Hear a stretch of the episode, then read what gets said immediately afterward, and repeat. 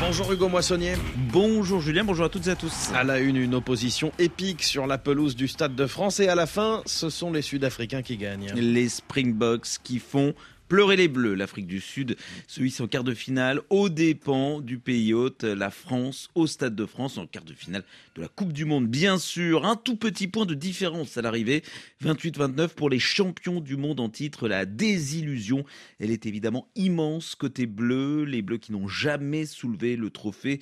Leur Coupe du Monde se jouera désormais sans eux. Mais il y aura d'autres rendez-vous pour la génération Antoine Dupont.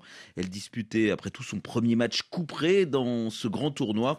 Le capitaine de l'équipe de France, on l'écoute au micro d'Olivier Pro. C'est vrai que c'est notre euh, du coup premier match éliminatoire, notre euh, premier euh, rendez-vous important et il s'avère qu'on l'a pas validé, qu'on n'est pas reparti avec la victoire, même si on n'est pas passé à côté de notre match. Je pense qu'on fait, qu'on fait quand même un gros match dans l'intensité, dans le contenu, mais malheureusement on repart pas avec la victoire et c'est sûr que ça va certainement nous faire apprendre tous, prendre de l'expérience, mais aujourd'hui, enfin, dans le, moment présent, c'est dur d'avoir ce, regard-là. Il y a évidemment beaucoup de, frustration euh, et de déception, mais dans le futur, c'est sûr qu'on apprendra de, ce genre de match.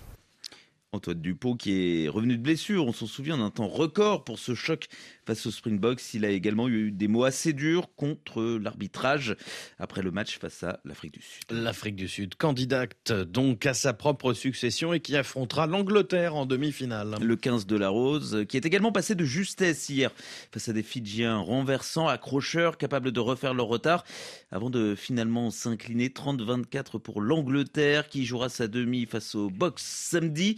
La veille, les All Blacks euh, néo-zélandais seront opposés à l'Argentine. Le football à présent dans l'actualité sportive, un match de gala à suivre ce soir, c'est aussi un avant-goût de la canne. Le Sénégal et le Cameroun s'affrontent en amical à Lens dans un magnifique stade Bollard qu'ont bien connu El Hadji Diouf, le Sénégalais, ou encore Marc-Vivien Fouet, le Camerounais, Rigobert Song également, l'actuel sélectionneur des Lions indomptables, six cannes sur le continent, sur la pelouse, pardon, six cannes du continent sur la pelouse, un, une côté Lyon et cinq côté euh, camerounais. Aujourd'hui, euh, c'est aussi une répétition, vous le disiez, à quelques mois de la prochaine Coupe d'Afrique des Nations, car les champions d'Afrique en titre sénégalais affronteront les Lions indomptables dès le premier tour de la prochaine canne.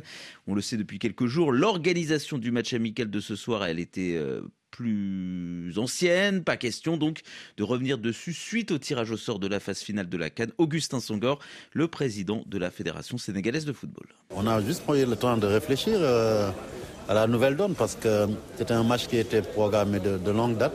Des deux côtés, on a pris le temps de se concerter et donc j'ai pu euh, échanger avec le président de la Fédération camerounaise et euh, les organisateurs du match pour prendre la décision qui nous semblait la plus euh, euh, adaptée, c'est-à-dire euh, maintenir le match, parce qu'en réalité, la Cannes c'est dans trois mois, et rien ne nous empêche de jouer ce match-là pour nous préparer et de nous retrouver aussi après dans le même groupe.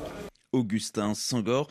Propos recueillis par Eric Mamrut. Enfin en Europe, l'Espagne se qualifie pour l'Euro 2024. Succès en Norvège 1-0 et voilà le travail. Place de leader de la poule devant l'Écosse qui valide elle aussi son ticket pour l'Euro l'été prochain en Allemagne. En revanche, la Norvège d'Erling Haaland ne devrait pas avoir ce tournoi. Même les barrages devraient être compliqués à atteindre. Reste éventuellement la Ligue des Nations. Qualification également de la Turquie après son large succès devant la Lettonie 4 0. En revanche, la Croatie, troisième du dernier mondial, est en difficulté battu de 1 au Pays de Galles. Les deux équipes au coude à coude dans la lutte à la deuxième place du groupe qui sera donc qualificative pour le prochain Euro. Hugo Moissonnier, merci beaucoup. RFI, toute l'actualité, Julien Coquel-Roem.